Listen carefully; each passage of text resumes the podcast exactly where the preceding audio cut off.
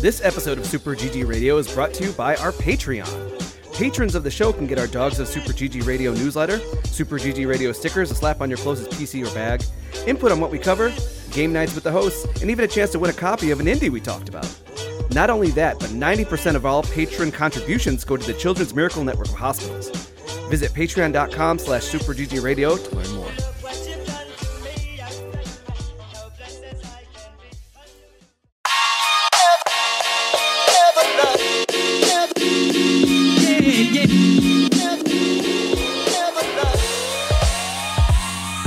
What's good, Internet, and welcome to session 168 of Super GG Radio, where friends chat about video games and all things adjacent. Another week, another strange introduction. I'm your Straw Hat Pirate and host, Eric Getty Gettinger. With me, as always, is legendary swordsman, Roronoa, er, Alex Arona. Eh, I got it. The three sword technique is my specialty, and I modeled my Game of the Year 2022 Elden Ring character after it. I mean, that's just true. so powerful. How do you how do you get the sword in your mouth in, in game though? There is a move you can just stab yourself, and then it just stays in yourself. I guess. Yeah, that would be the third sword, wouldn't it? You'll have to teach me. Uh, also with us to help be uh, our navigator in the world of podcasting, Nami, or Alec Parks. I I don't know if I can invest the time to fully understand or really appreciate this opening. Yeah, it's this is a legendary opening for a legendary anime. How, out of curiosity, how many hours do you think you could devote to One Piece? Uh, six. It's barely anything. Okay, good. Uh, lastly, we have a surprise crew member with us this week and veteran of the Backstage Gaming podcast, Dylan. Um, as far as the bit goes, it's been over a decade since I reg- regularly watched One Piece. Uh, I guess that would make me the ace of the group here. Yeah, Yeah, I like that- it. Yeah. I you get prob- the you- reference. You've probably watched more one. I've watched three episodes of One Piece and then said, "Eh, "Not for me." Oh, I have I have certainly watched more One Piece. I I watched it. I'm not gonna say religiously, but I watched it weekly as a kid, and then like, I just, you know, it went off the air, and then when it went back on, I just wasn't, didn't get back on. You know where you can watch over 200 episodes of it right now. Did, uh, Netflix. Crunchyroll. Oh, really? I didn't realize it was on Netflix. Netflix. That's where I'm watching it. I'm 127 episodes in, so I barely know who Ace is. I still do. That's yeah, that sounds about right. I think isn't that like about part way into the Alabasta arc? I want to say I'm hoping it's almost over, but it's it's probably not over. that has been going on for like 40 episodes. I'm not I'm not really sure what's going on Um, most of the time. So think- wait, I is think- Ace a minor character that you're 120 episodes into it and you don't know who he is? No, No. it's uh it's Luffy's brother. yeah, Oh, well, who's Luffy? He's the. He's the worst. On, He's on the that worst. note, this week we're going to jump off the top ropes and early adopters, talk about Microsoft in the news. Maybe, I don't know. I heard they did something this last week. And then uh, we'll scrape something together for the backlog. I don't have any high hopes for the backlog, but anyway, uh, let's go over to early adopters where we play alphas, betas, and games that have us. I like this one. Losing our clothes. Uh, I didn't choose this game. I'm throwing it out there. I didn't pick it. but it was it was created for you in mind. It was But- very specifically a Getty game. I literally Steam said Getty. curated this game for me. I'm sure. Yeah, you you. I said, "Hey Getty, this game looks kind of interesting," and you're like, "Which one?" And I sent you a link, and you're like, "Yeah, I already wishlisted that a while ago." I did I, not I say that. can't. I cannot wait Might as well. to go on my Steam page and see what it recommends me because I downloaded this demo. Oh yeah. Oh no, Getty has m- messed up most, if not all, my algorithms. Nobody asks you to search any of the stuff, and as a courtesy, I've turned off Steam and uh, uh, whatever this thing is, Discord, so it doesn't tell you what I'm playing. You're welcome. Dylan, we have a beat list, which is all the games we. beat No, no, no, we're, we're, we're, we're gonna leave it at that. We have Okay. a beat list, which is a collection of the games that we've completed during the year, as a competitive nature. Um, But Alex, I'm winning with zero. We're playing with golf rules. Alex I makes a mean, mistake that might of be checking. the vibe. and I just check every game that Getty beats, and uh, You I'm don't- generally more than half the time being like, "Oh, come on." That doesn't count. Yeah. Like, oh, it definitely does. Most of the ones I'm playing are much longer than. also, to be Alice is fair, he hits credits. Okay. So these Uh, are long haul gamer. Uh, Shred and Tear. Shred and tear. Shred Mm-hmm. and Tear is the name of the game. We played this. You can't unplay it. So I just, Shredded- I just Shred and tear is a uh, what feels like I want to say like a Devil May Cry, God of War kind of like slash them up. Uh, a little bit mindless, but still very fun and smooth, like real smooth. This this game is buttery. I would say. Movement wise, Yep. kind of a little too buttery for me. I, Oh, I like yeah. about it felt Yeah. like really loose. Oh, I slip. I was slipping and sliding all over those platforms. There's some. There's some very specific jumps it wants you to make, and I felt like this game doesn't have the controls for this. No. which is it's still a good game. It's still very fun. Uh, It just I, I found that like they want a level of precision that I feel like this is, is not necessarily what you're gonna get. specifically that last sequence with the tube where you have to go through it. I was not hitting those jumps very well because I wanted to like elevate a little bit more and try and jump or boost through them, and I kept hitting the outside rings and having Yep. to go back and do it over again. Yeah. Yeah. Okay, yeah. That's kind of So um, yes. and of course it's it's it's very anime In your face. girls that are very naked. Um, and Yeah. This is Dead or Alive beach volleyball level of physics. Well, you know, you ever seen the comic Witchblade? It's very It does have like a very Witchblade energy to it. Yeah. yeah, it's like stuff growing on her body, just covering covering very specific parts. where It's- it needs to. Yeah, and there's a lot of like physics. You can also toggle how Physics. covered she is in the options. I'm I'm glad I didn't Just explore throwing far. that out there. Yeah, no, I was like I was I was like I'm going to play with the settings and then I saw that and I was like, "Oh, on god." Um so yeah, uh that's that's another feature if that's your thing. Yeah, which Getty did. I Yeah, made sure to give Alec the code because I wasn't sure that he was going to finish Yeah, oh, did the, not finish the demo. The demo did not finish the demo. So Let's I'm going to be sure- honest, the demo crashed on me and I was like, "Yeah, all right, I'm good. I saw the game." it, it it crashed on me as well. Okay, I I, yeah. I went back and it turns out I was at the end. Mm-hmm. And here, the one person playing on Linux, it didn't crash on. I didn't crash either. Windows machine.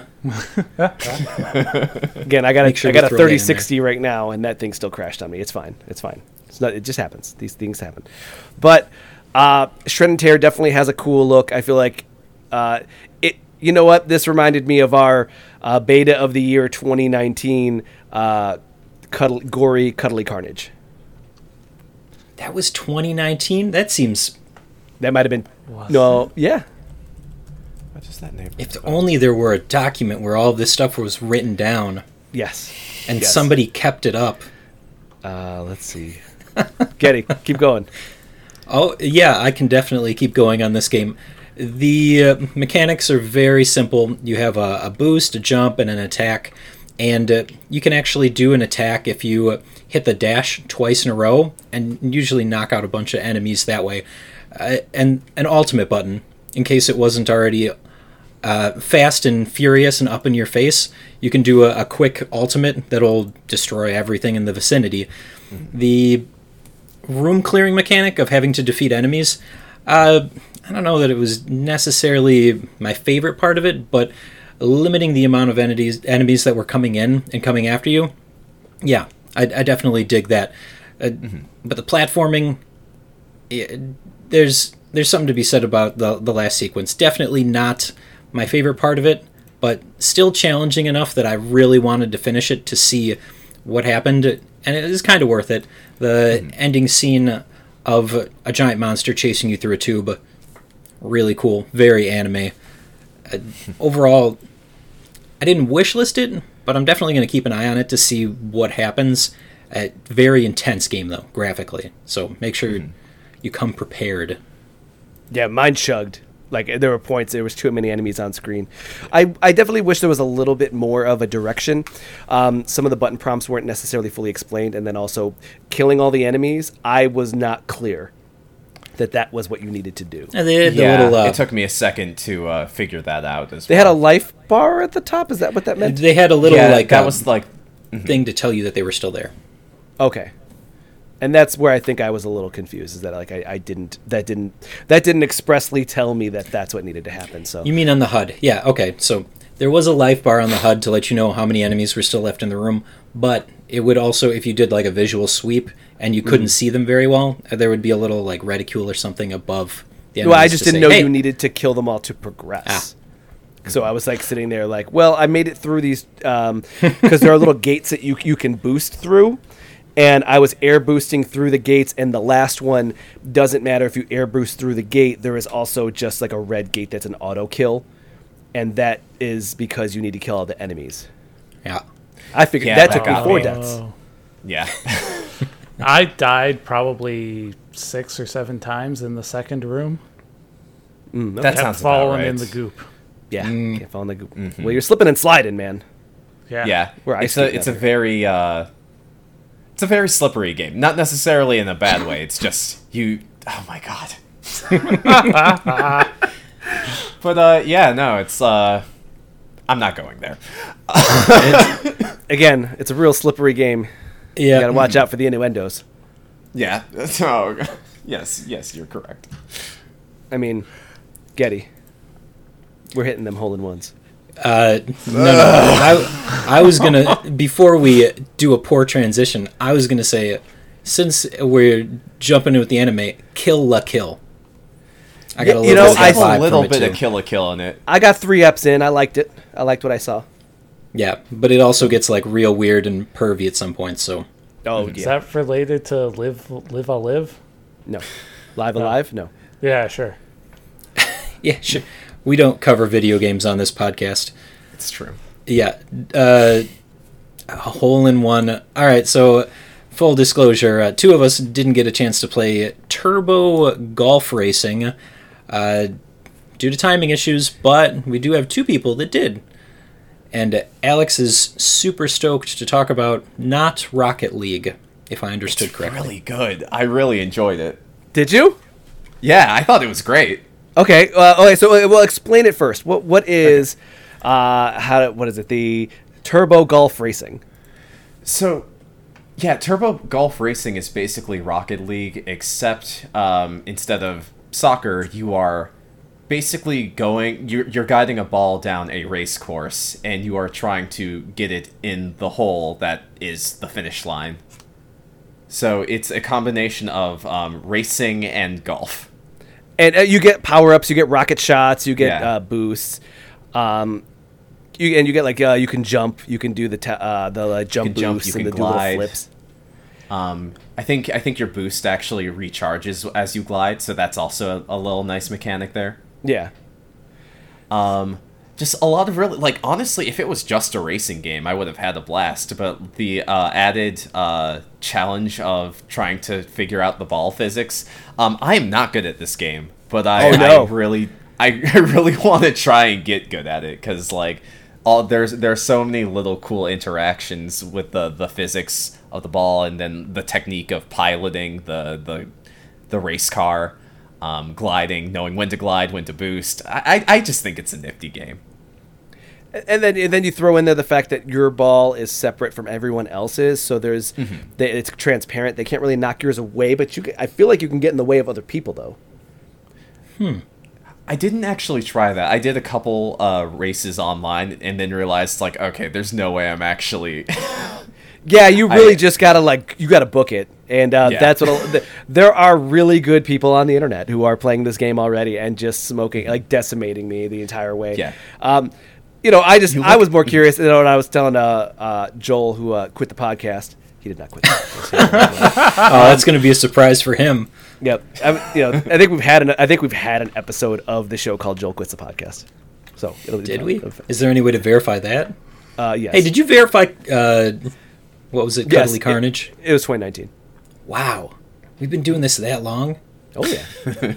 um, so because of that, uh, I wanted I wanted to get Joel on uh, idea on this. I'm going to send this to our friend Kevin because he's also th- those two.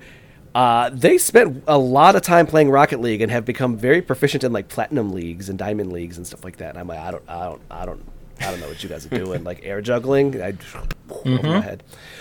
So I'm kind of curious if that transfers to this giant uh, golf course that is just you bum rushing and hitting your ball all over the place.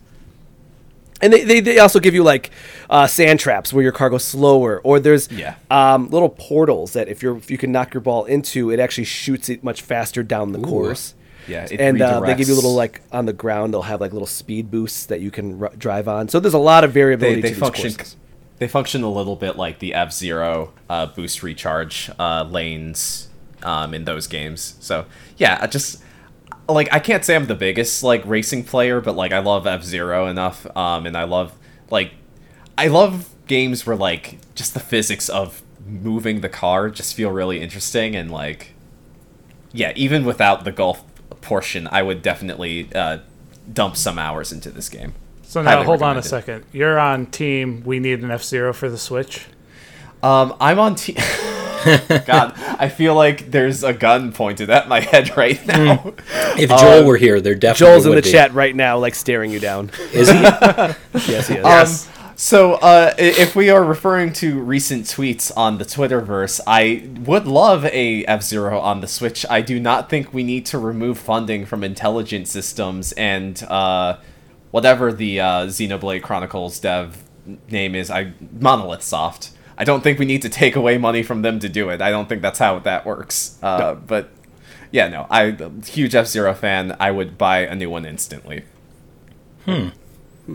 Important question about this game. Mm-hmm. Customization. How much customization was there? I didn't really look too deep into that, but th- there were definitely options, if I remember correctly. That and Wait. I also found like gameplay customizations. You can add different cores to your car. Okay. Hmm. That'll give you like either more boost or more speed, make you hit harder, and then I assume there's going to be that Rocket League model where you you know put on funny little hats on your car. Yes, the game that's what already I like need. it started That's like the important stuff. it started real heavy with the Rocket League. It- You know, it starts with the like the techno, but like not really heavy techno, just enough to be like, oh man, we got some techno going. Like, is what we're doing? Everything's kind of like neon and, Yeah. and brightly lit, and you're like, okay, this is let's, let's go. Okay. I've only On a Another Another. Rocket scale to Mm-hmm. opening to Blade to I made bad life decisions, where on the techno scale is it? Rocket League is always pretty pretty opening to Blade. Okay. I would say. Yeah, I would. I would really have to hear what your opinion on "I've made bad decisions" uh, techno is before I can uh, vouch for that. I've only had good decisions with techno, even when other people Yeah. would say I'm bad. Yeah. All right. Another important question. When you get to the finish line, ball explosion, fireworks, what's going on there? Um, it Sadly, does a no. little- Nothing?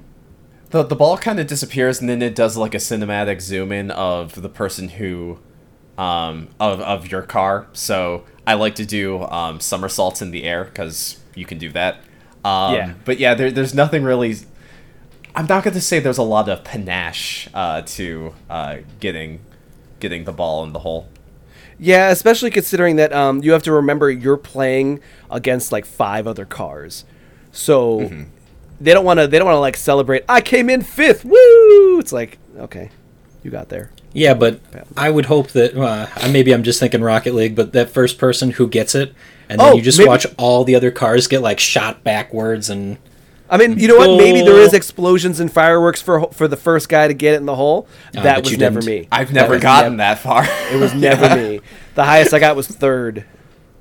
and that was I'm with not even cheating. going to or say. No, the guy uh, kept overshooting. Okay. You don't need that much precision. it kind of sucks it in. There's a gravity well. Yeah. But but for the most part, yeah, I, I always got third. So Okay. yep. So I this mean, it was- game was, a hole in one. Yeah, it's I quite would the say quest. so. Yeah, gets the thumbs up. Okay. Oh, is that's a nice transition. this is a real sport as opposed to the other game that we tried this week. Uh, last game that we tried was Wrestle Quest. Um, just to say, yeah. just to say that this is uh, there's Steam Next Next Fest going on right now, and because of that, we kind of went a little bit heavier on the uh, early adopters. So Oh, next week too. Don't worry. Yep. So uh, because of that, WrestleQuest, uh, y'all like Golf Story? I didn't play Golf Story. I haven't actually played golf. Oh man, Golf Story is a little Is like Wrestle J- Quest? is a JRPG where you're Mm-hmm. going along and doing these different quests that have to do with you hitting a ball, uh, the, the golf into a ball into the hole, and It- that the and it's, it it solves to me- Mm-hmm. every problem. Oh, I can't get, uh, I can't unlock the fence. Okay, hit the ball over the fence, and you'll hit the button, and then blah blah blah blah blah. and that's what WrestleQuest is. You are a wrestler, and you are going along with this story, and then uh, occasionally get into res- turn-based RPG wrestle Mm-hmm. matches. The way this game read to me was it felt like someone back in the year 2005 got to the chapter of Paper Mario and the Thousand Year Door uh, Yep. where you're wrestling and said this should be an entire game and then made that game. I definitely got Paper Mario vibes from it, just the way that the turn base was, and I, "Eh, this, this looks pretty good. And then, Yeah. sure enough, confirmed. I, I definitely like this game and how over the top and ridiculous it is. Uh, it's got it's got everything. Now, Uh, see, I was getting more Smash Brothers vibes because they're talking about how everything is a toy and everything. I was waiting Well, for like I did a like master that. hand reveal. Oh yeah, so you're toys that are in a world, and you're trying to fight the best toy, which is, uh, which f- this doesn't. I fe- I question whether they got likeness rights. I feel like this is right, I was thinking the same thing. Like They Randy used- Savage is just in the game. They Randy used so many names too of actual wrestlers Right. and their likenesses. It, maybe they didn't. Maybe somebody's going to find out about it and they're going to get pretty upset. I have to imagine that. I don't. Yeah, Macho Man. I I want Macho Man to be okay with this because it's just it's just a fun little silly thing, and Yeah. uh, the turn based is you get an you either get an attack, a gimmick, um, and use an item or a taunt, and they do different things, which include getting MP, which for, which is uh, for your gimmicks. Your gimmicks are special abilities, and your attacks, and your attacks come with uh, well, pretty much everything comes with bonus uh, button prompts. Quick time events that you have to press the right button on screen to get bonus damage, and you're trying to build hype. And eventually, when the enemy runs out of HP, you can pin them. Pinning them will give a t- like a timing based bar that moves across the screen. It's kind of like the the Tidus limit break Yep. um, in Final Fantasy X. Exactly. you gotta you gotta hit the right button when it's right in that, s- in that right, spot, right in the middle. Yeah. and you gotta do it three times and then you've pinned them. And that's the end of the the match. And uh, from the looks of it there are multi you can have a party of three or more. Fight Mm-hmm. Different three- roles, too. yep. Tank healer. Uh, this is all very funny and very silly. Uh, you get equipment gear. I got some knee pads. Uh, Mm-hmm. and of course it all it all it, jrpg but all in the world of wrestling. Uh, i had to like the first kind of thing you have to do is you have to uh, teach this new wrestler about face paint and you go to the face paint store and it is being uh, being looted. And the answer is wrestle Yeah, the guy course. who's looting it. Definitely. That's where I would go to. I, I don't know about you. the ring appears. There's a crowd. I don't know how this works getty. Well, I- and the the thing with this too is that your character doesn't believe that wrestling is scripted, but everybody else in the world mm-hmm. does. So of So of course his answer is going to be rest. Let's wrestle. and there's probably going to be a come to uh it's probably going to come to a uh, a head at some point where this the character has to like deal with the realization of what's going on but at the same time. That he's a toy. yeah you know a real like uh, buzz lightyear moment here Yeah. Well, and to go with the whole scripted wrestling part, you actually have fights that you're meant to lose, which I thought was a really interesting aspect of it.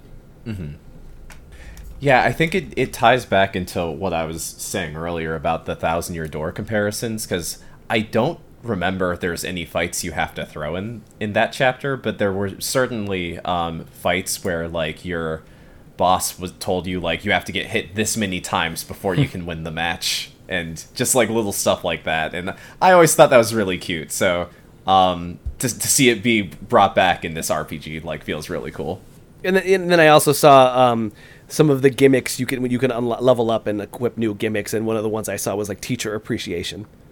I was like, okay, that's just like what this this is just real funny, Yeah. real silly.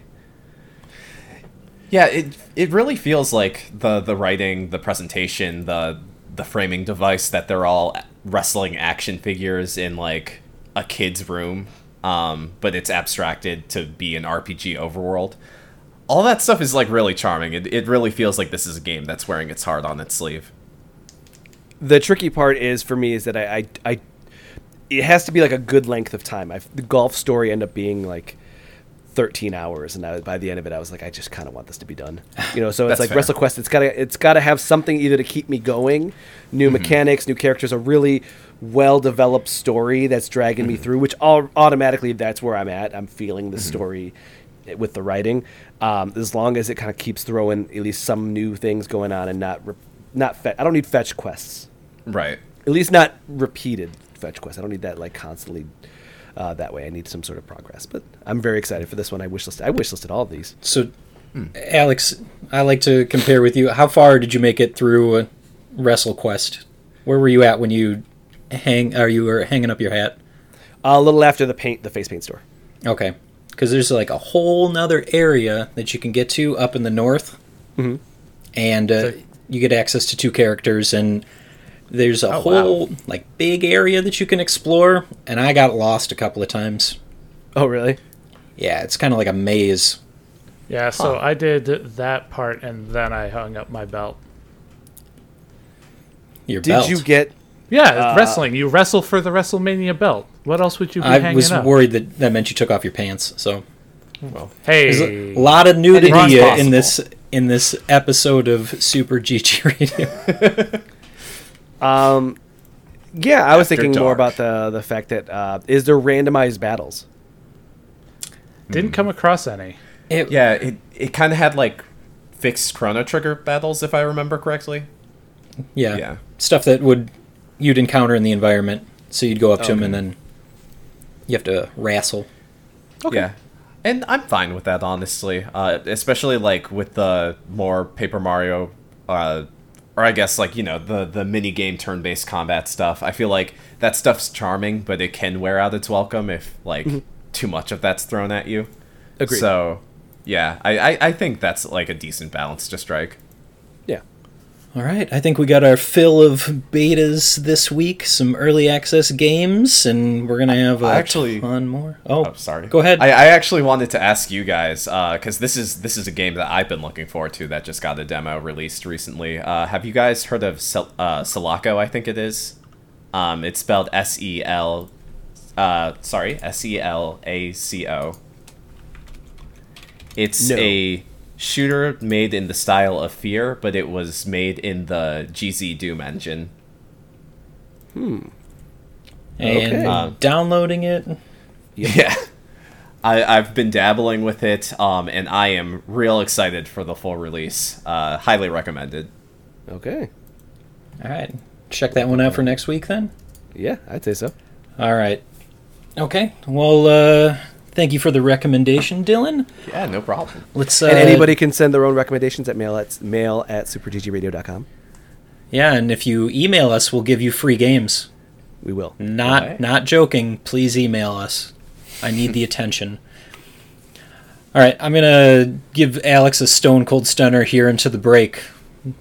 Be right back while he recovers. Oh God.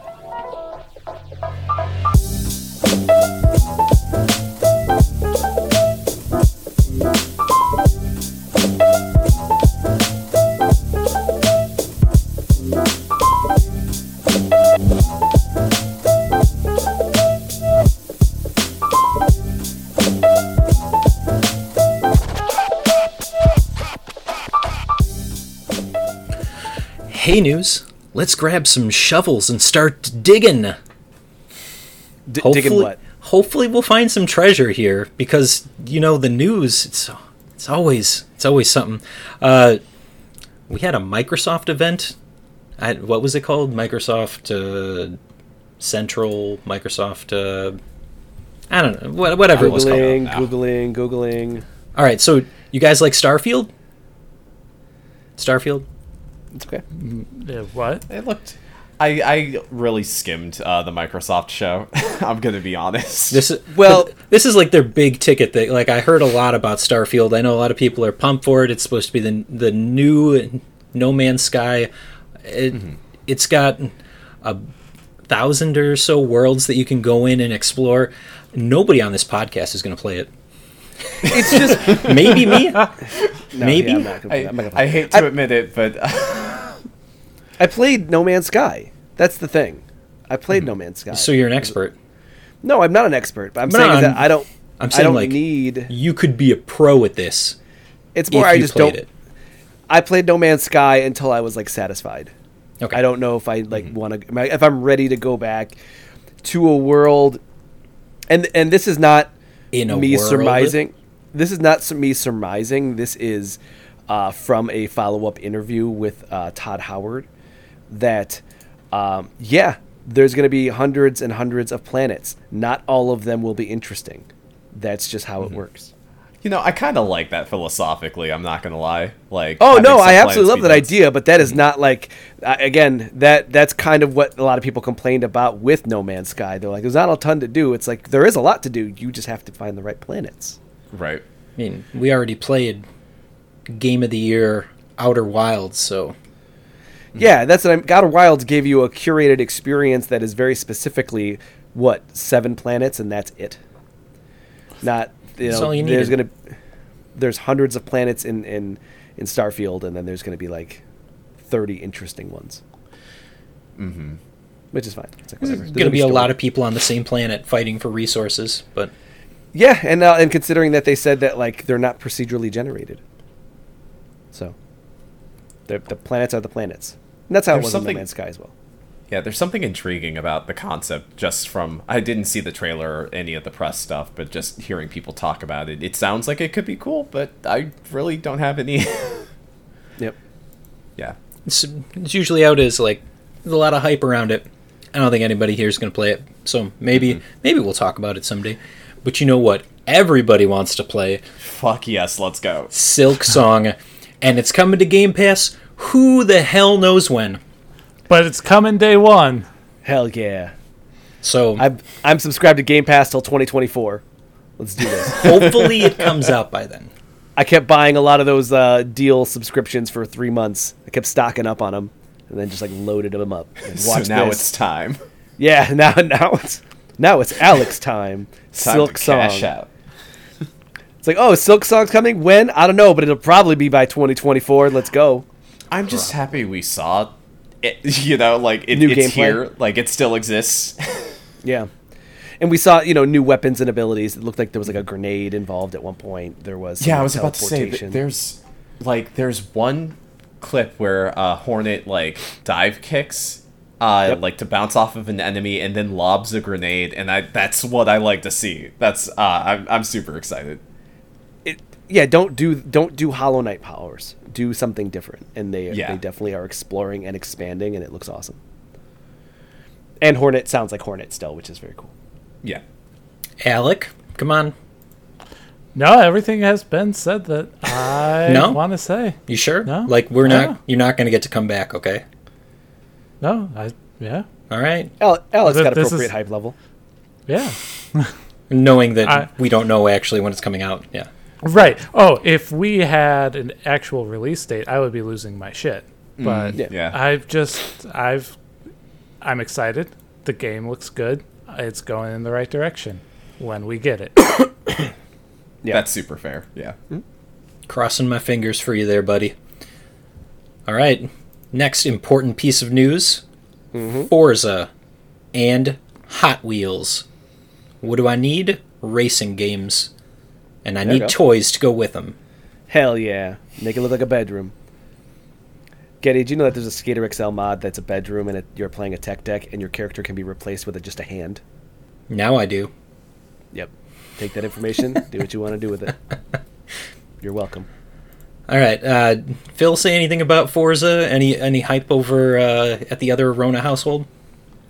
Uh, oh, Phil's very excited for Forza. He just got a new video card. Not a great one, but he got a, at least better than what he was playing with before, Okay. and he is very excited for for Forza. He, he, he likes the Forza series, so Yep. It's a cornerstone of the racing market. A game that we played on the podcast, Grounded. You guys heard Yep. about this? Backyard adventures with your friends.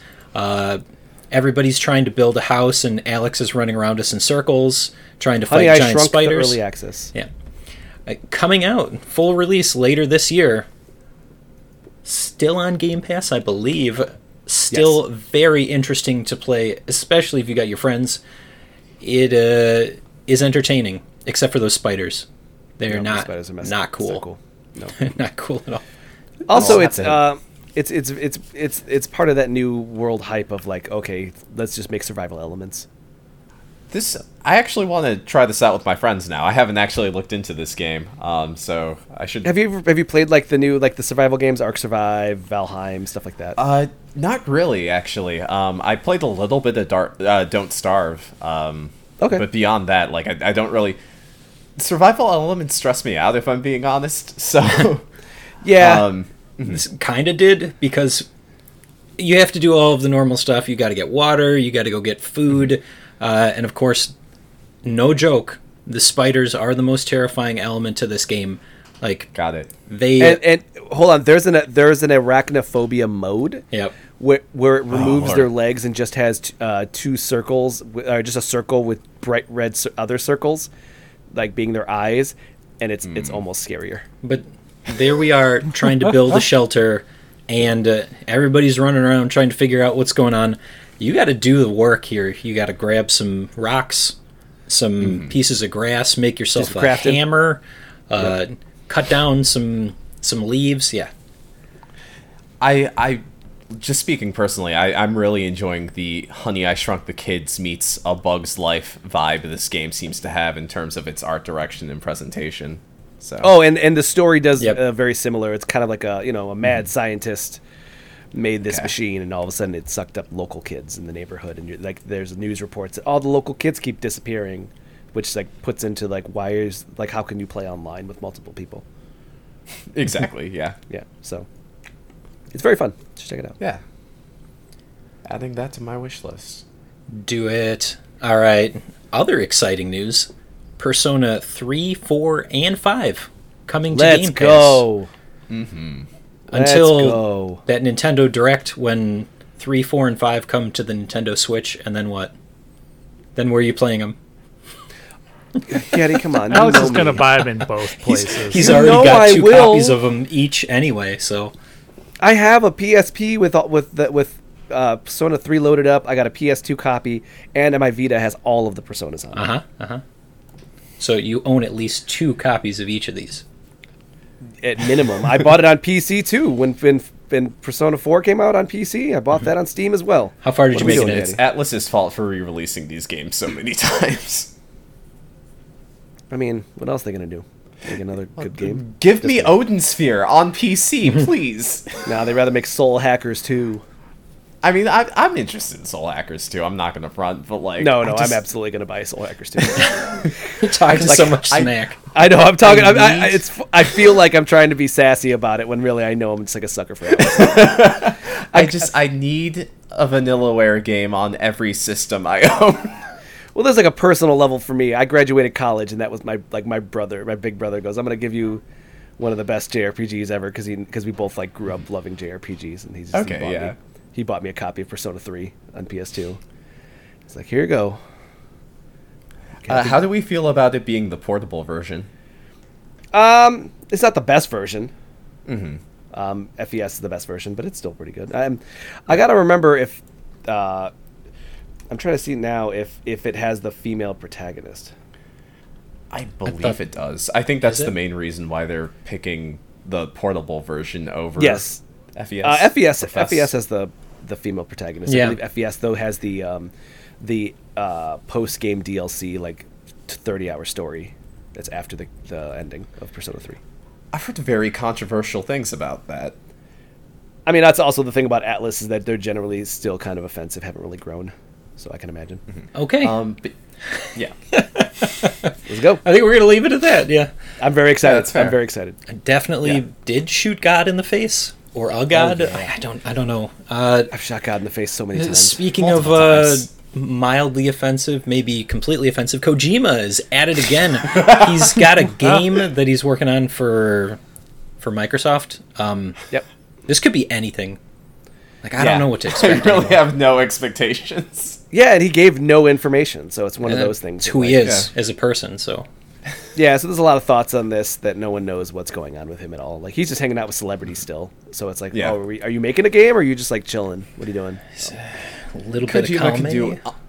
Honestly, he can do whatever he wants at this point. I feel like he's earned that spot.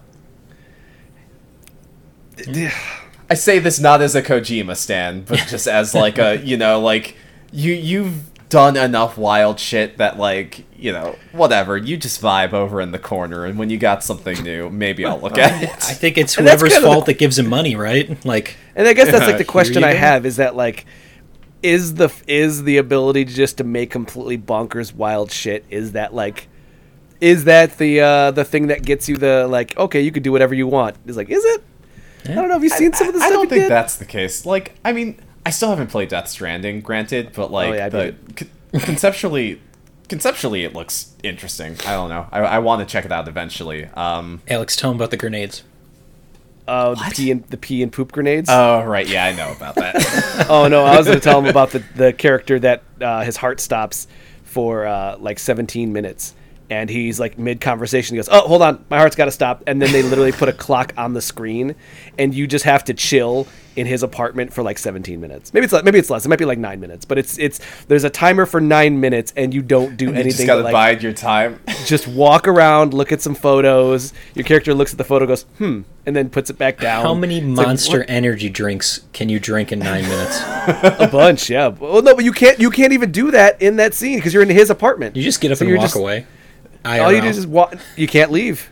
in you real just life you can't leave. Like the controller locks onto Oh your yeah. hands. Oh, Okay. that's what I. No, I kind of did that, but I was also That's laughing too the hard. Okay. That's only the director's cut, the the dual sense. Uh, I was the problem. I had was that I was laughing too hard because I was like, "Are you are you serious right now? Are you You know Are you it- serious?" I'm like, Is it- "Something's is it- got." I just kept saying something has to happen because this is too stupid. And is it better like, or worse?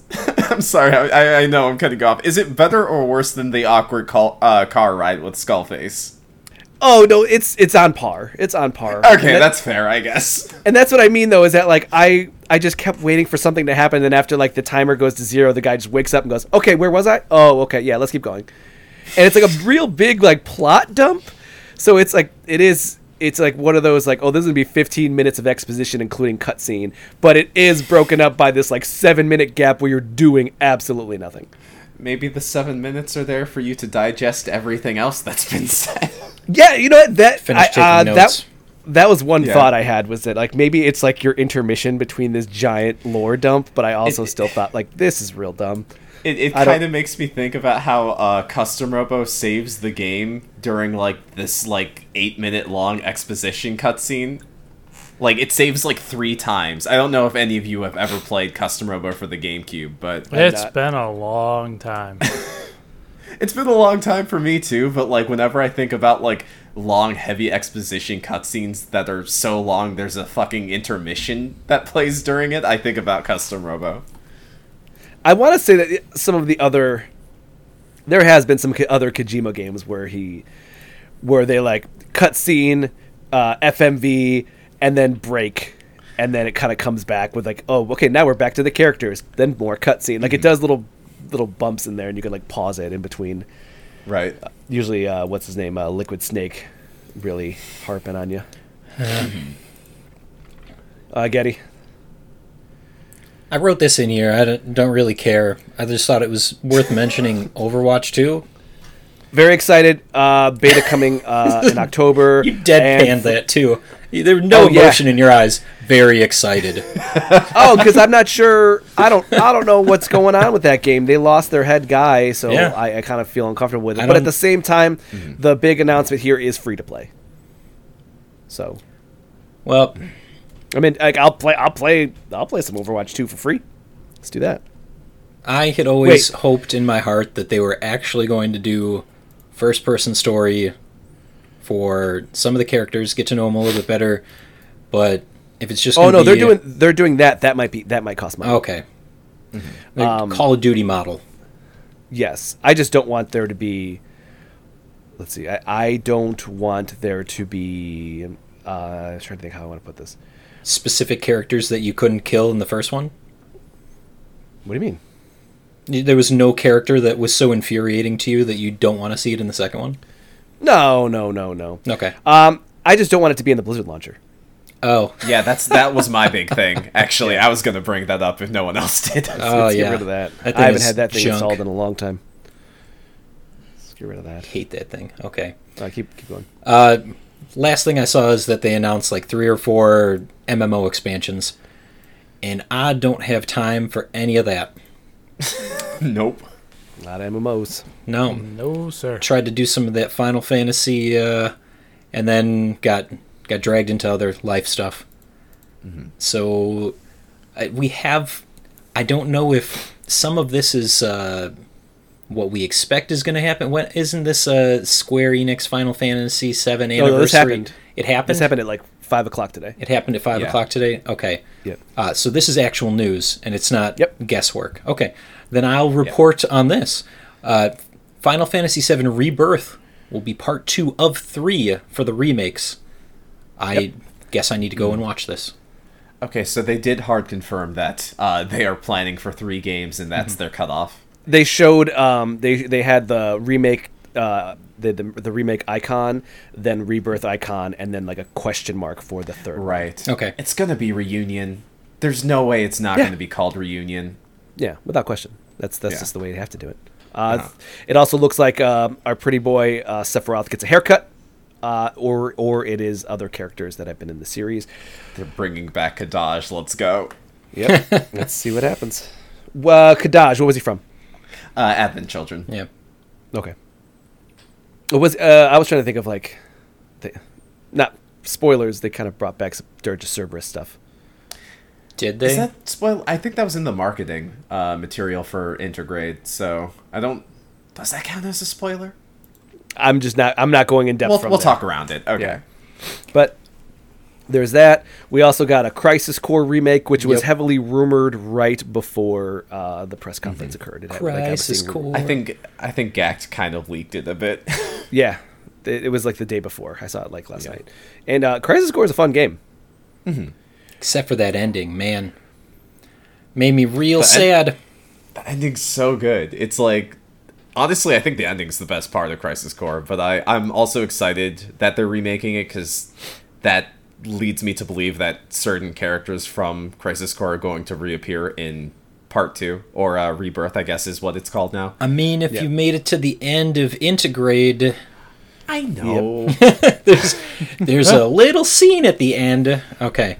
Uh, I'm yeah, not even talking about that. I just I want to see Cissnei. I want to see Kunsel. I Ah. want to see uh, Some of the you know those minor characters in Crisis Core that uh, were really good, but like because it's a prequel and I don't think anything came after Crisis Core, like that there was just no follow up no, to them. they didn't do anything with those characters. So knowing that there's uh, that looming uh, threat that other stuff is going to be brought in, I mean, I'm I'm excited either way.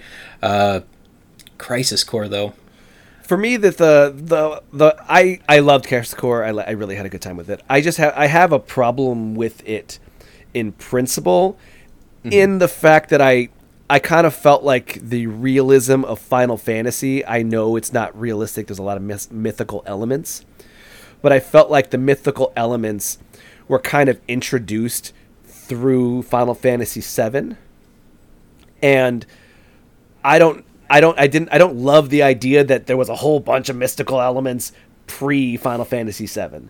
Like it makes Final Fantasy VII feel less impactful on the world for me.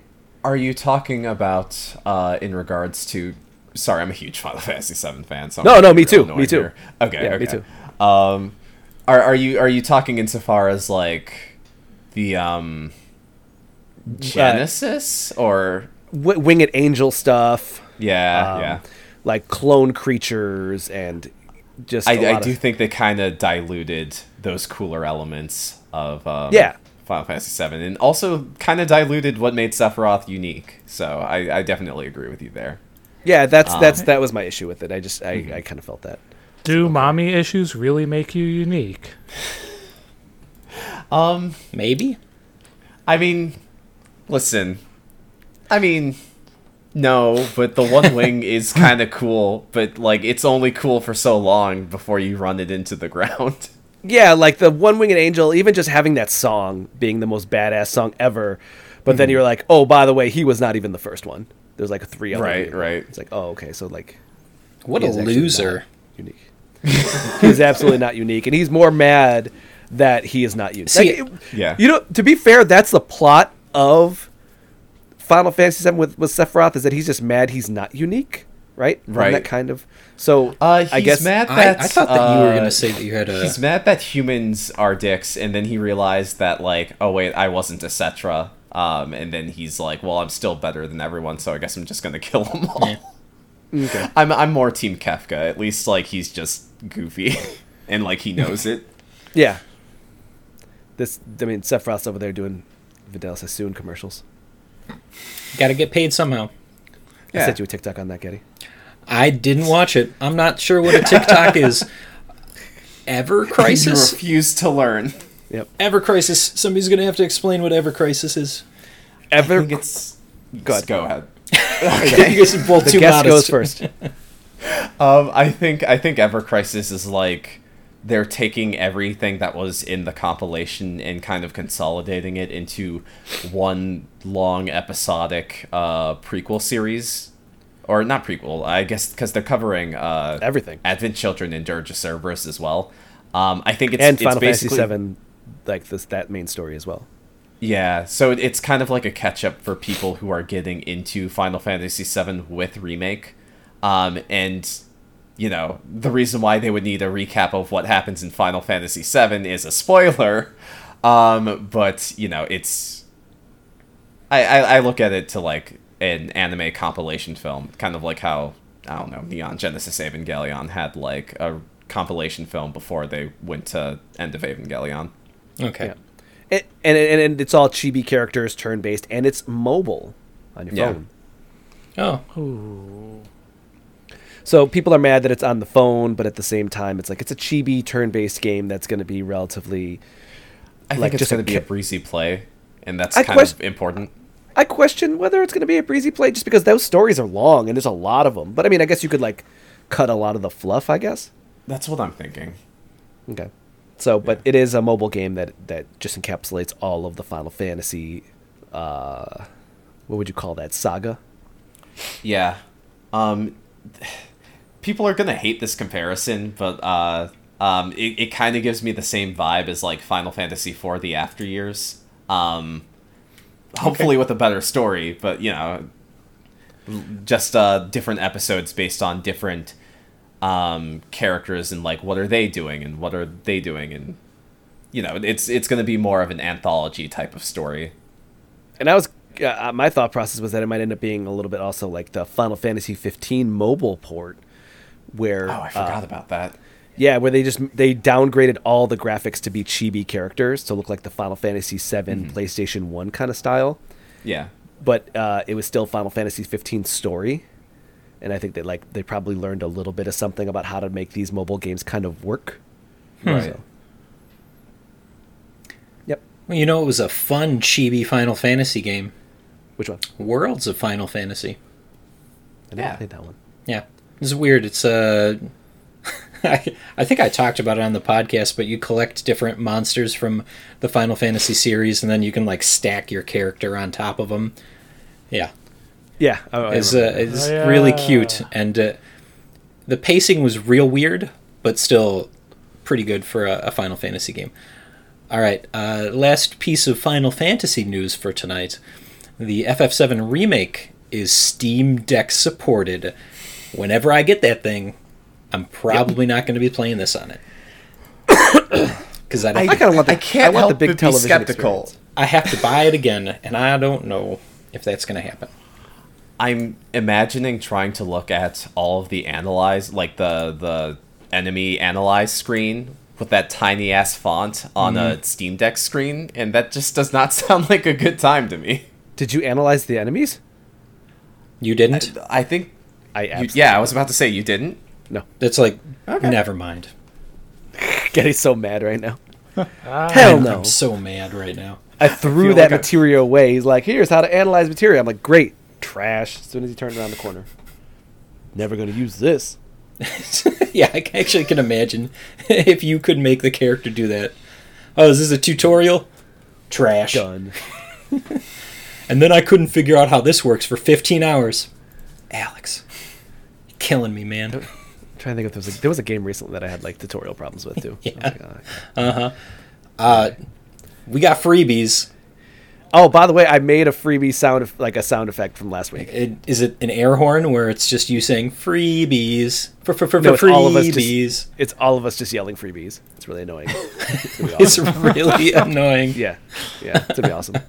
You'll, you'll, it'll be inserted here. Uh, since we're in the news section, is there any chance that you can mobilize this annoying freebie sound effect so that we can take it with us when we do our live show at Fan Expo in three weeks?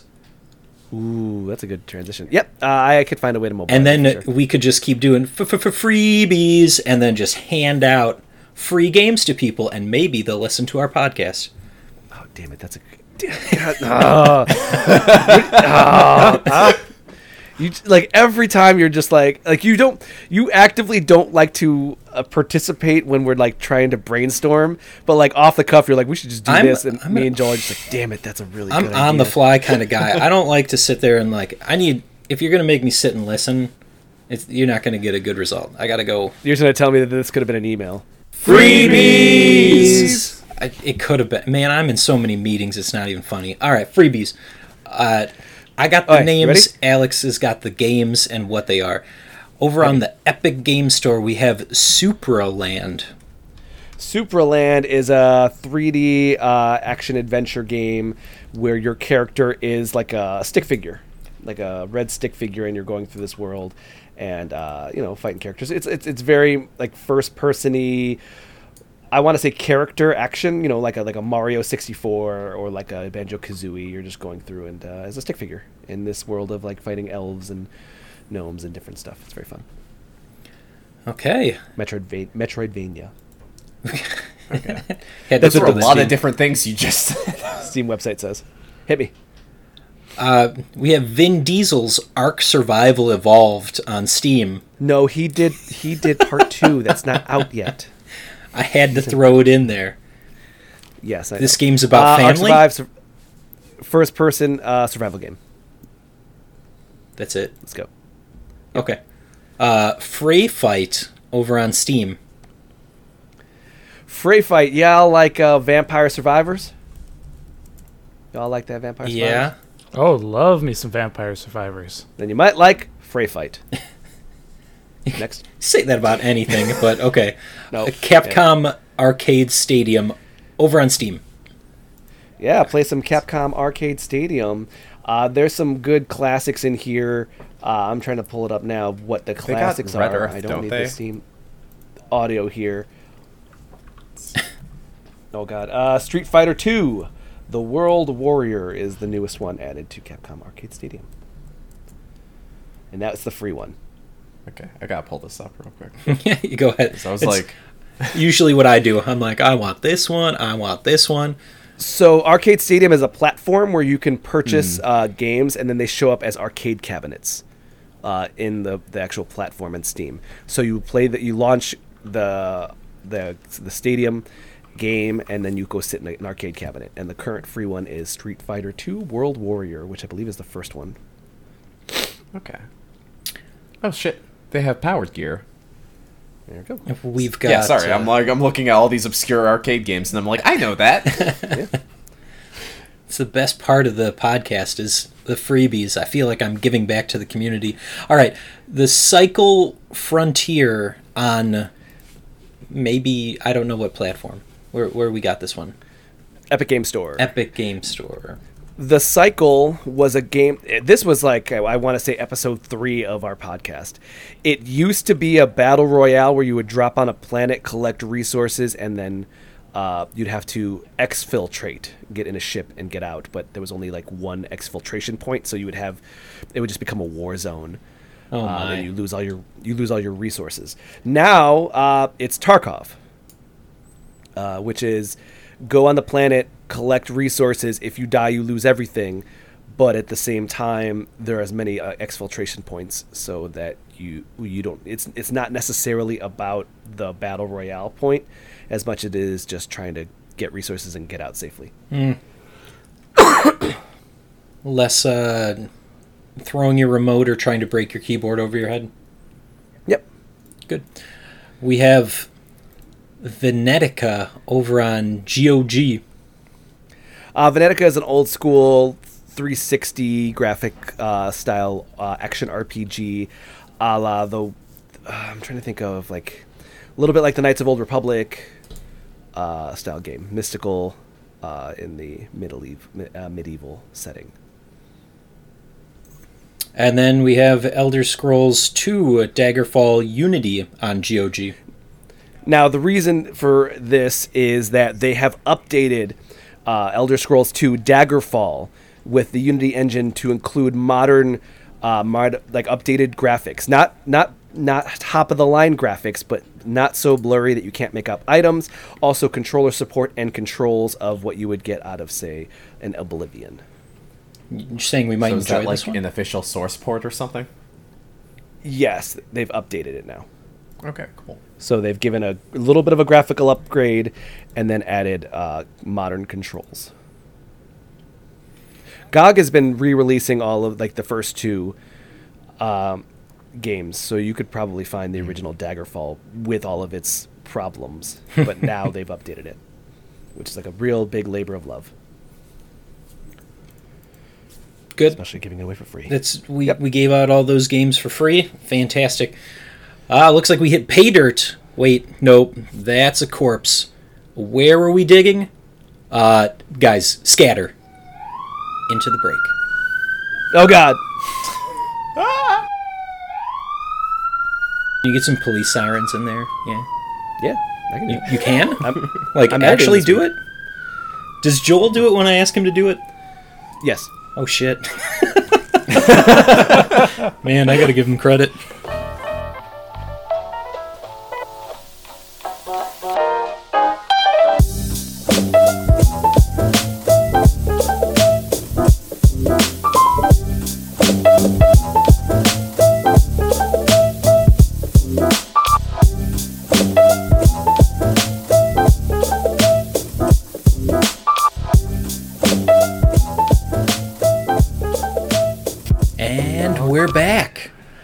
Back with the Backlog blog, where we're not doing the Backlog blog this week because we have a special guest, and uh, we're going to learn a little bit more about Dylan and uh, what he does, who he is, where we can find him.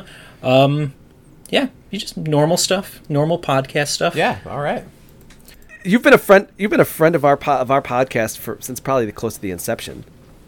I feel like that's the case, yeah. Because uh, when did Backstage Gaming start? I want to say 2019. Uh, Okay, that in your podcast. But I'm. Uh, I don't remember. Sometime around then. We're over 100 episodes, so uh, we're in that ballpark. And uh, so your your podcast is the Backstage Gaming. You have a but. How many podcasts do you have? Yeah, so I'm in. I'm I co-host two podcasts, and I'm involved in the third one. Um, and a friend reached out to me about starting a fourth, and I'm figuring that out. Um, that one would be like a monthly thing. It wouldn't be as regular as some of the other stuff I do. Um, but the first one uh, that is probably most relevant to this podcast is Backstage Gaming. Um, it is a podcast where myself and um, my my friend and um, dating back from college, uh, Chris Wilson. Uh, together, we are fine arts majors who, um, you know, we're trained in acting, and we we kind of take that education and we use it as a lens to look at video games, how video games tell their stories, how video games um, evoke emotional responses from the player. Sometimes we like to just shoot the shit. It really kind of depends on what we're feeling that week. All right. Uh, and then I, I know that you have the. Hey, have you heard of Macross? Yes. Uh, so I'm also involved in the podcast Dude, You Remember Macross, where um, that's a riff on the Macross movie Do You Remember Love, where we uh, we've been going through um, all of the all Macross media. Um, we typically do like three episodes of the show per episode of the podcast. Um, we'll do like a summary. We'll, we'll, talk about general impressions. Um, again, I use my fine arts education to like uh, analyze characters, uh, talk about possible themes that might be coming up, make predictions, um, and that's fun. If you if you like Macross, uh, highly recommend uh, you check us out. Um, we recently just got through the Macross Frontier movies, which are actually going to be in theaters. I think the first movie was in theaters um, last weekend, uh, and the next movie should be in theaters on the 30th. Uh, both of them are really good. Uh, like I was kind of shocked because I was I was a little mid on the show itself, but the Macross Frontier movies are incredible. Um, I feel like I'm rambling right now. No, no, that's okay. Um, like when it comes to anime in theaters, like I geek out about that mm-hmm. too. Whenever they're like, it's gonna slide cool. an SAO movie into theaters, I'm like, I'm getting tickets right now. Yeah, I feel that. I feel that 100%. Um, so yeah, uh, really fun. Um, and the third podcast I'm involved in is the Unexplored Places, which is an actual play podcast where we use uh, tabletop games to tell a story, kind of like your critical roles or your friends at the table uh, type of beat. Um, and so uh, the the series I was most heavily involved in was season two, Tango Sector. Um, we're doing a kind of middle in between show between seasons two and three that I I did like a prequel game for. It's it's a little complicated. I'm sure uh, if you if you look up unexplored places, they have it all laid out in a much neater way. Yeah, uh, season two was like a kind of science fiction Firefly Guardians of the Galaxy Ooh. type of story. On Patreon, we uh, have Florence DeWitt's Detective Agency, which is Victorian horror. Um, we really cover a lot of different genres, and it's always a good time. Um, so you should check out the Unexplored Places as well. Definitely. We got Alex into playing Dungeons and Dragons in the last couple of years. So Oh, how's have, that been going? It's uh, uh it's an adventure. I'm real stupid. I mean, Alex, Alex, for what it's worth, I'm real stupid too. Dungeons and Dragons actually kind of stresses me out with how much I feel like I have to keep track of. it's okay. oh no, I just because I'm usually uh, the inventory yeah. uh, person. So. Got you. Yeah and and like our DM, our, our DM generally has to be like, okay, okay, Alex, okay, okay, we got it. and how many forest fires have you started? You know what? Uh, Again, uh, in this if, campaign. If in this campaign, yeah. yes, not real forest. Have to qualify I twice. It. Yeah, I think. Well, I mean, the real life three, uh, campaign two. I'm not gonna I'm not gonna question that. I'll just I'll let that lie. yeah. I mean, there's a. It's just it's for me. It's more that I. Everybody that we're playing with is very much by the book, and I generally want to. Be, I purposely like I know the base rules, but I'm I'm actively trying mm-hmm. to like keep myself a little bit separated because I want to keep I want to I want to I want the because there has been numerous times so that's that's where I feel pride is when the DM goes I don't know how that works, but give me a minute and we'll try to figure that out. And I'm like, okay, see, like, that's the, this is the stuff I'm trying to figure out how, right, like, right. I think to get across a chasm, I said, put me in the bag of holding, and then I could just hold my breath, and then we and stuff like that. Where yeah. yeah. I was trying to, I was trying to talk our DM into letting me use the bag of holding as a shield. Mm-hmm. Um, just mm you know, yep, no, yeah. So I'm just, I'm always trying to push like the boundaries, just because I find more fun in in, in yeah. In, no, I, I, definitely feel that. Outside the box. Um, I think the fun thing about the unexplored places, as someone who's playing on that show, um, is that uh, the the systems that the showrunner Christine picks, um, they're usually very uh, flexible in their systems. Uh, they're they're you know they have definitive mechanics, but they aren't so mechanically driven that um, I can't uh, think outside the box from time to time or like post a suggestion and you know we work something out based on that. And I think that that also transitions to how uh, I, I talk with my DM in uh, various Dungeons and Dragons games that I've been in, because you know um, it, it varies from DM to DM. But I think one of the cool things is like when you get comfortable with the game, you can kind of be like, I'm gonna pitch this, and you know talk it out with your DM, and it's it's always really cool when you guys come to an understanding. Oh yeah. Um, the cool thing about Unexplored Places season two in particular is that uh, for the majority of the show, we were using the system Scum and Villainy um, to play, and it, it's really kind of crazy how loose that game allows you to play. Um, you don't you don't pick your build uh, when you when you start a mission. Um, is how the game's structured. You actually uh, say, "I want this equipment load," and then as the mission progresses, you get to be like, "All right, so I have five slots of any items from this list. Um, I'm going to retcon the story and say that I took this thing with me." and that that kind of flexibility and freedom has been really fun. Um, but for the finale, we used a completely different system uh, called Slay the Dragon, which was a bit more of a communal storytelling type of system. It was less numbers and mechanically driven and more based on like kind of intuition and how we felt about the direction the story was going in. And I don't know, uh, that that show's been a really fun uh, project to be part of because uh, I've just learned so much about tabletop gaming, what it is and what it can be. Uh, so uh, that's that's me gushing um, about that entire thing. Uh, so definitely check that out if you like tabletop gaming. Awesome. Okay. Keep going, Getty. Uh, uh, yeah, okay. Uh, so we talked about all the the podcasts that you're on. Um, You, I had heard, and I hope that I'm not making this up, but you have done some voice acting work. I've dabbled. Um, so I'm not I'm not at the point quite yet where I'm regularly getting voice act, you know, voiceover work. Um, but I've I've been in various stage plays and stuff like that. I'm actually working with an instructor right now to get a demo reel recorded so I can actually start sending that out to companies for commercial work more often. Okay. Um, so it, it's it's still kind of a work in progress, but I'm also working on vocal training in it in and of itself. I've been really improving my singing voice, which is exciting. Not to the point where I'm confident enough to start singing now, so don't don't do any requests. No, it's it's been nice. Um, I guess like the the thing that kind of hit me during this pandemic was that like all right, so I've been doing audition after audition. Maybe I can start investing in myself and try to figure out what um, I can do to tighten myself up and just kind of build that confidence. Yeah, so that's I mean, kind of where do- I'm at it, at this stage in life. I mean, you could just do what your your uh, podcast co-host does and just live at the gym. That's also true. Chris is fucking jacked. And Um, again, I, I watched that whole thing happen and be like, "Oh wow, that just ooh, that was a whole thing." Huh? The pandemic. right.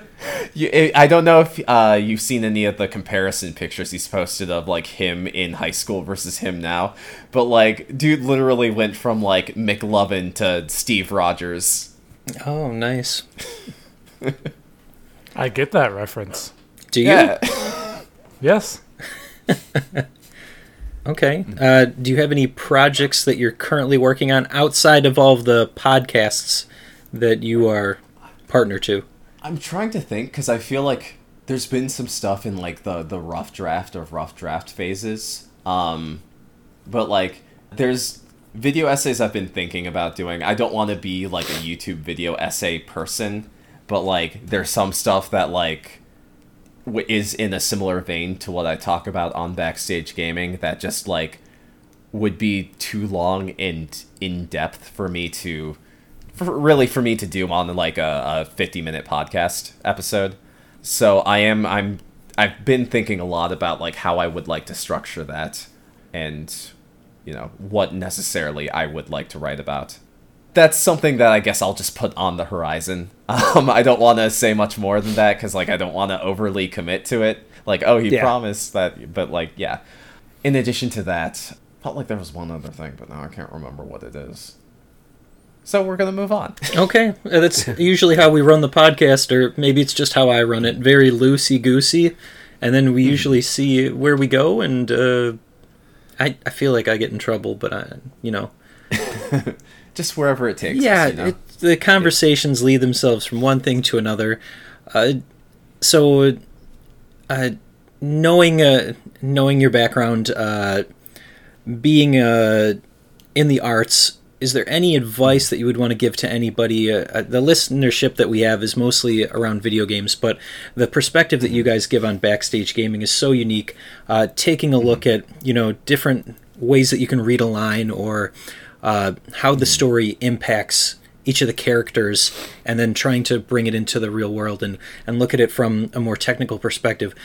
Any advice that you could give our li- listeners about uh, that or any any special things you want to talk about when it comes to the comparisons that you make?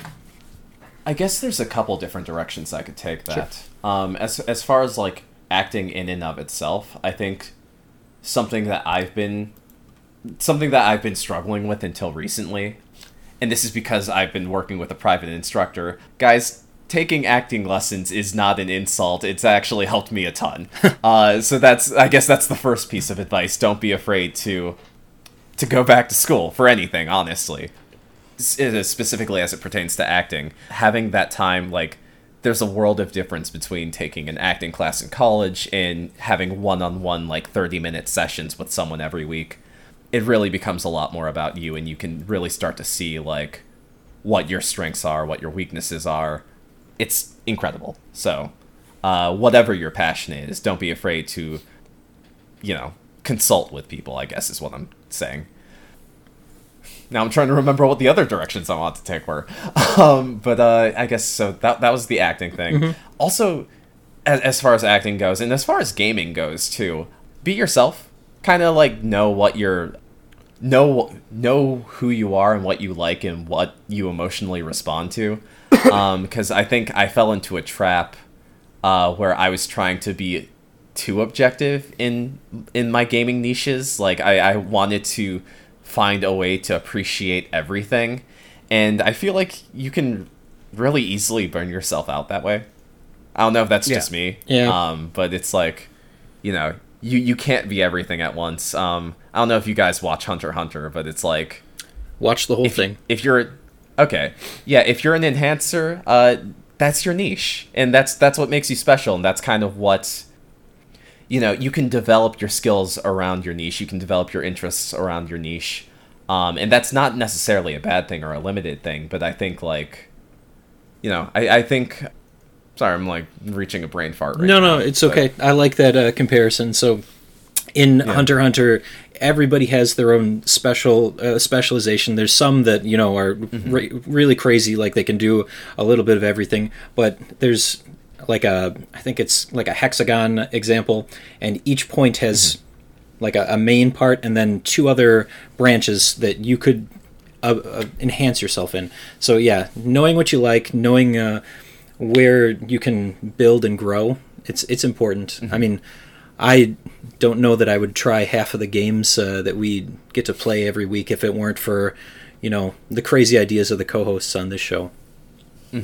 right right um, i feel like I, I just i think about like a lot of video game discourse that's happening now and it, it feels like the thing that's been on my mind recently was um with the the release of final fantasy 16 like the trailer uh last week or two weeks ago um it really feels like a lot of people are disappointed that Final Fantasy 16 is not the Final Fantasy game they want. Yeah. And I think there's value in that, but I also think there's kind of value in like, all right, so now that Final Fantasy 16 isn't the game that you wanted it to be, let's take a look at like what do you like? What are the Final Fantasy games you you care about and like you know, you don't have to get that from Final Fantasy. Like that franchise is not beholden to you, I guess. Yeah.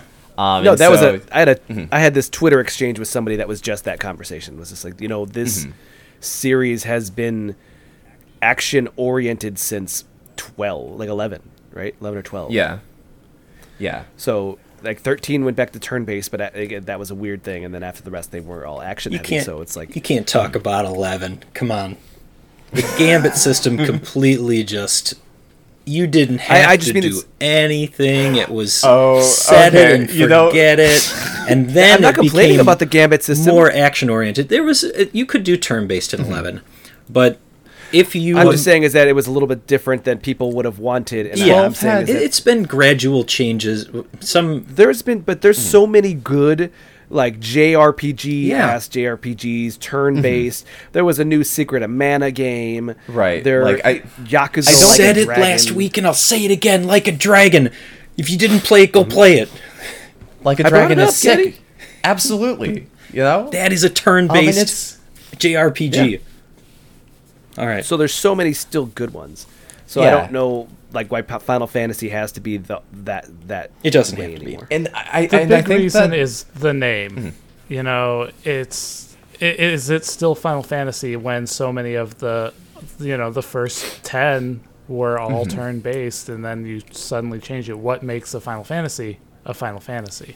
I think Tim Rogers actually made a really good point on his Twitter like years ago where he talked about Final Fantasy less as like a game franchise and more as like a fashion brand.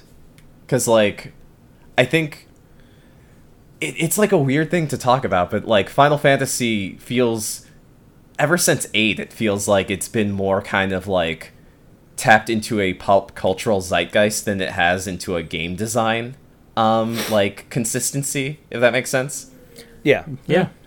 You know people are upset that uh like um final fantasy 16 is like this game of thrones you know this game of thrones-esque the witcher-esque type of story is how they're kind of marketing it but it's kind of like well when you think about it final fantasy 8 has shades of titanic in it final fantasy Final Fantasy 8 and 10 kind of have like shades of Titanic in it. I think the reason why Eyes on Me was composed was specifically uh, in response to uh, My Heart Will Go On in Titanic.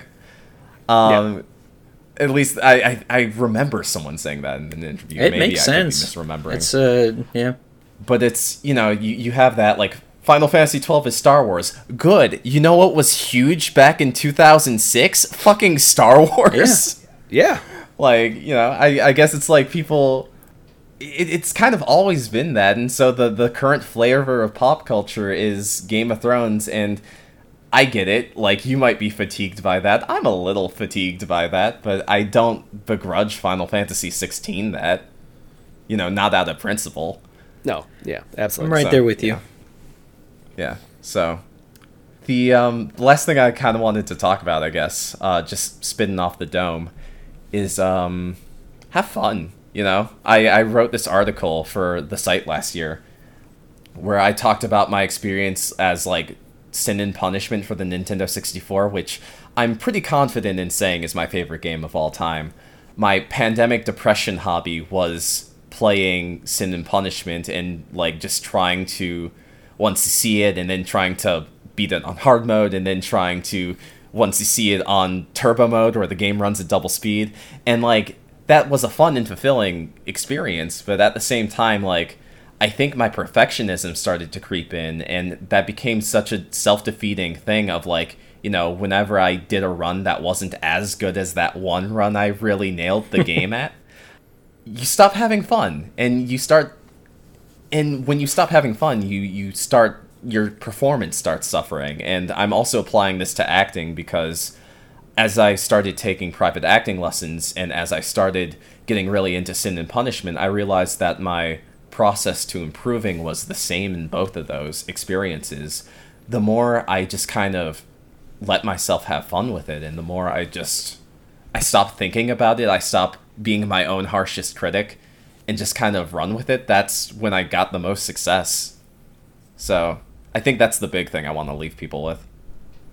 Oh wow, that's a, that's a that's a very well thought out statement because it it it's it speaks a lot to uh, what's important, but also still trying to like maintain your craft and quality, but for what cost, right? Yeah, I think at a certain point you just have to have confidence that you have built this skill over like, you know, however many years. Um, I've been acting since junior year of high school and I've been playing Sin Punishment for longer than that. But, you know, it's like you will mess up. That doesn't mean you're bad. It doesn't mean that uh, you know, you've learned the wrong lessons or, you know, whatever. It just means that you took a misstep on your path and you get back on the path and you remember to enjoy yourself. Yeah, so Solid that's all I have to say. No, it's good. Speaking of uh, gaming, though, what you've been playing? Uh, yeah, so it's it's funny we were talking about the Gambit system earlier because I've been playing a lot of Final Fantasy twelve.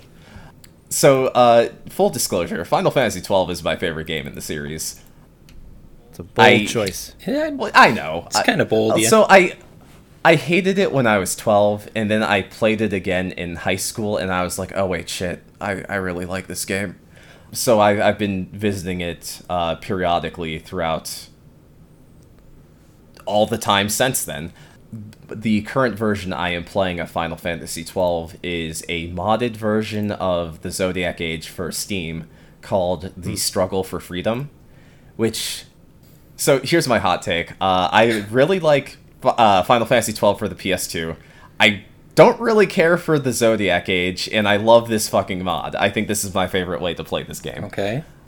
And so what it does is, in addition to the reason I don't like the Zodiac Age is because enemies die in like two hits, and so whatever stereotype Final Fantasy twelve has about being brain dead is like doubly so in the Zodiac Age. At least during the main story quests, I know there's side content that ramps up the difficulty. But uh, what the struggle for freedom does is, I think it increases enemy stats by 1.25 Okay. and it doubles their HP, uh, which sounds like a lot, but like when I say that they really nerfed a lot of the enemies in Final Fantasy XII, the Zodiac Age, I mean like, I I showed another friend who was into the game like the first boss, and I literally set the gambits up, put my controller down on the ground, and he just stared in awe as like I didn't have to. I ha- maybe had to intervene twice. That's the level of difficulty we're talking.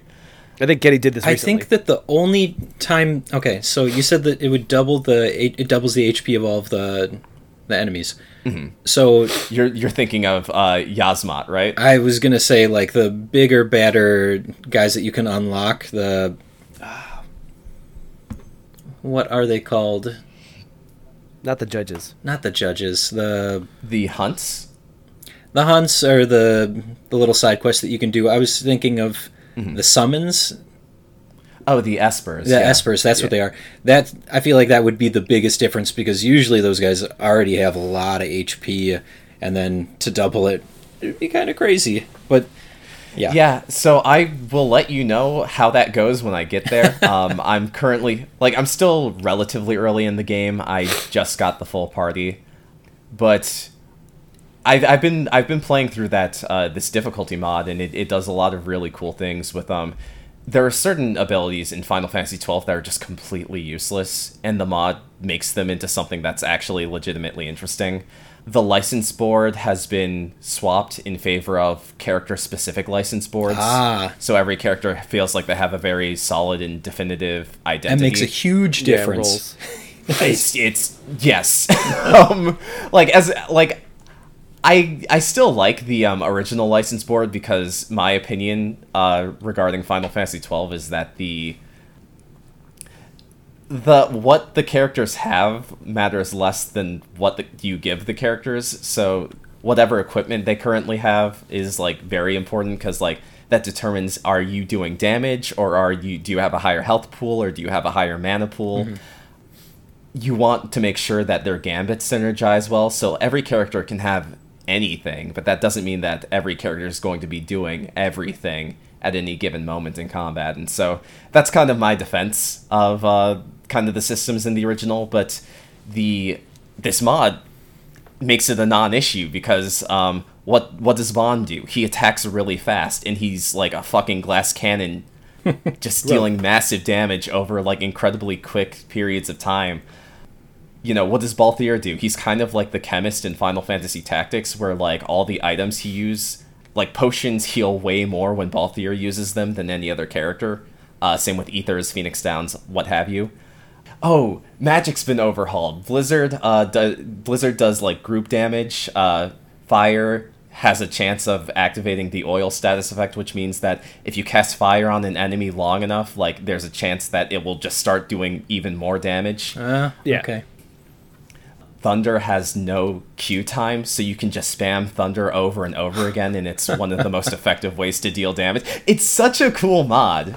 I don't know if I can recommend it to someone who either hasn't played Final Fantasy XII or doesn't have like a decent understanding of how the mechanics work, but it's it's very cool. I think it's it's definitely become my favorite way to play that game. Um, and I think anyone who's interested in revisiting 12 but maybe wants like a bit of a challenge, uh, at least at least check out like the first um, the first couple dungeons. See if it's your thing.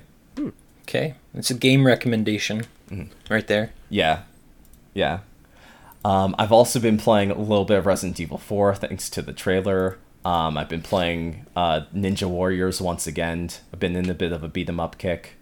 New Shredder's Sengoku Revenge. 3. Huh? T- TMNT tre- uh, Shredder's Revenge. I am Looks really super excited for that. I cannot wait to pick that up. It comes out tomorrow. We have a review going up tomorrow. Ooh, exciting. Okay. Ooh, we do Um, stuff and on then this I think- podcast. Not often, but we unthinkable. uh, the the last thing I've been playing is um, I went back and uh, looked at uh, the Tales games that I grew up playing with. So specifically, Okay. Tales of Symphonia and Tales of the Abyss. Uh, just because it's been a solid decade since I touched either of those, I'm I actually kind of I was expecting them to not hold up that well, but to be honest, I'm kind of surprised by uh, how much I've been enjoying revisiting those. Uh, the writing is better than I expected, and the gameplay is better than I expected, so it's got that going for it. See, I um I played uh Tales of Destiny on PS1. The PS1, yeah. and I enjoyed that one, but I then I was like I should probably try some of these newer series ones and I picked up Mm-hmm. Tales of Symphonia on the Switch.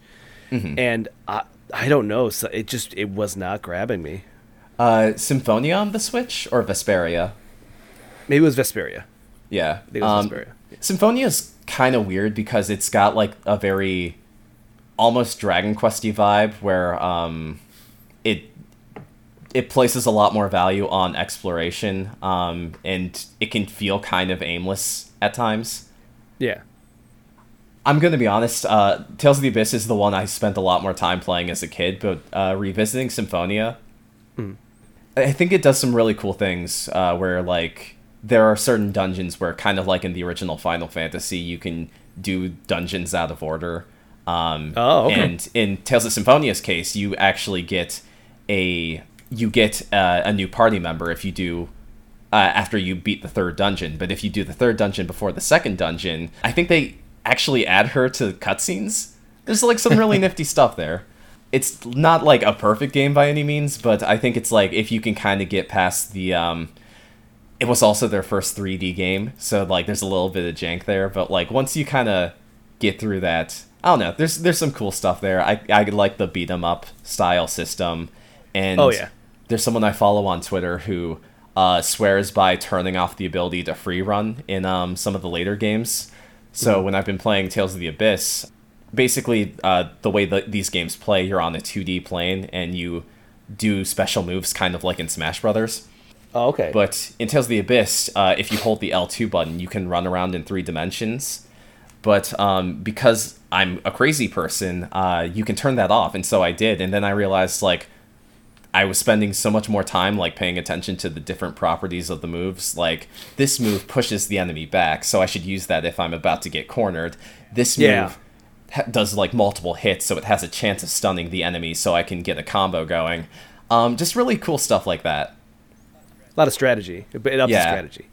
it's it's actually kind of surprising. Like I turned the computer off and just had them uh, do commands based on whenever I told them to, and I realized like, oh, these games play a lot more like RPGs than people think. Oh yeah.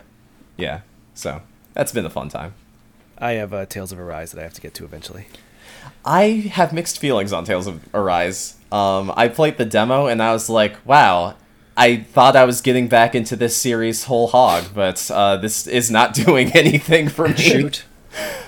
Um, but I, you know, I'm gonna I'm gonna point back to what I was saying about Final Fantasy as a series, and like, you know, I know what my my niche is, and I found that, and so I'm I'm happy with that, and I'm happy for anyone who likes Tales of Arise. So I've, I have not given it a shot yet, but I'll report back. One of these days, he'll make it yeah, make it I'll past be the eager Elden to hear Beast. whenever that happens.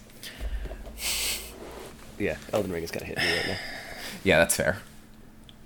I, Get it, get us out of here, I, I think we have to ask Dylan where we can find him first. I, I feel like he's probably got a Twitter. Uh, he might have. Uh, yeah, Patreon, stuff like that.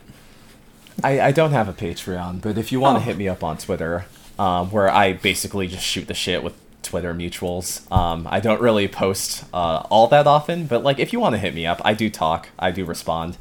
Um, you can find me on Twitter at the Dilla. That is T H A underscore D I L A. All right. Awesome. Yep.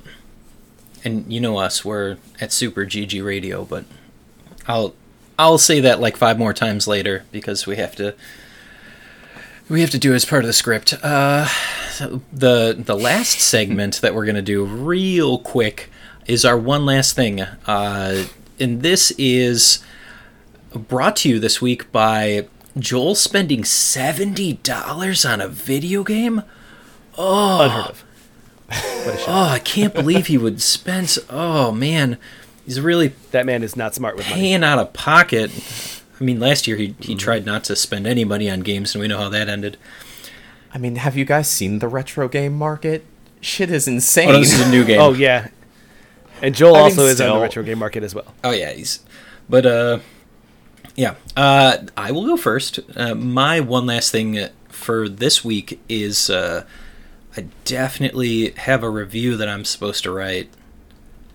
Definitely should be working on it. It's not like you're two weeks late with it. Definite. I I was given the game after it was released. That is that is shenanigans. I didn't have a street date to meet or anything, so I'm gonna take my time with it. I hate you so much. Why? Because I'm actually going to play this game. I'm Yeah, I'm gonna to play fun? Salt and Sacrifice because I remembered what it was this week, and I definitely didn't check the Epic Game Store to make sure that that was the name of it. Alex, what's your la- one last thing? Uh, I am trying to. Uh, I have. I've been in a weird gaming funk. Elden Ring kind of put me in a in a weird funk where I've I've been. It's been pretty impenetrable to me.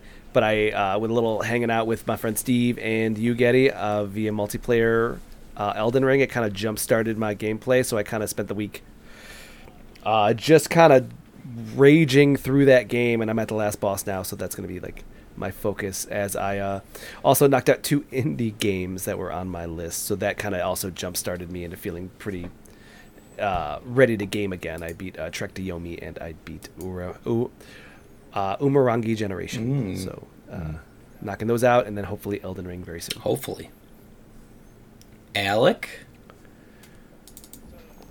So you know, last weekend while we were playing D and D, Alex convinced me to play Bioshock Infinite. Hell yeah. At least I think it was while we were playing D and D. Shout out to Elizabeth. So I'm going to start that this.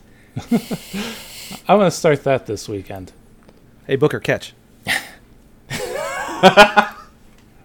Would you kindly explain? Eh, No, you you'll- won't you'll have it. to. You'll- You'll, you'll- Okay. Yeah, You'll you get won't have. It won't have to.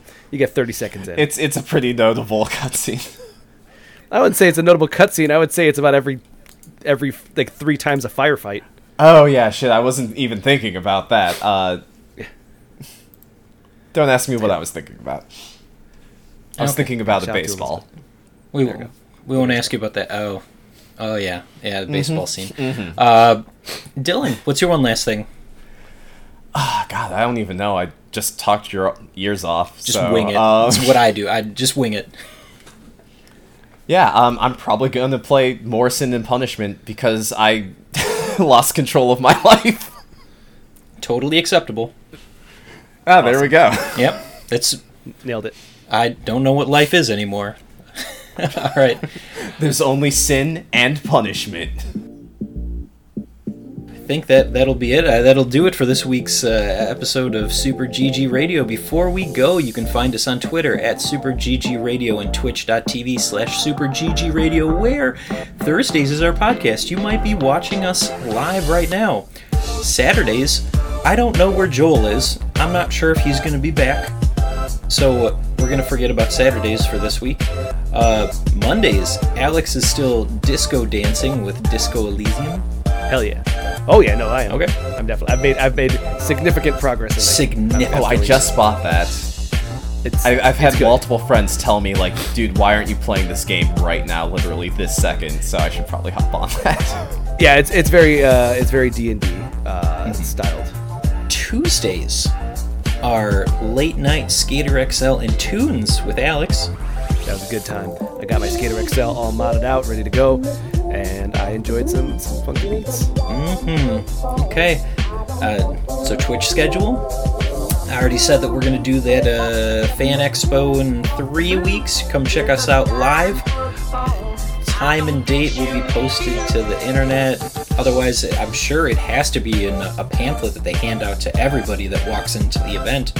Otherwise, it'd just be crazy. Yeah. Yeah, so we're definitely doing that. You can't stop me. Nobody can stop me.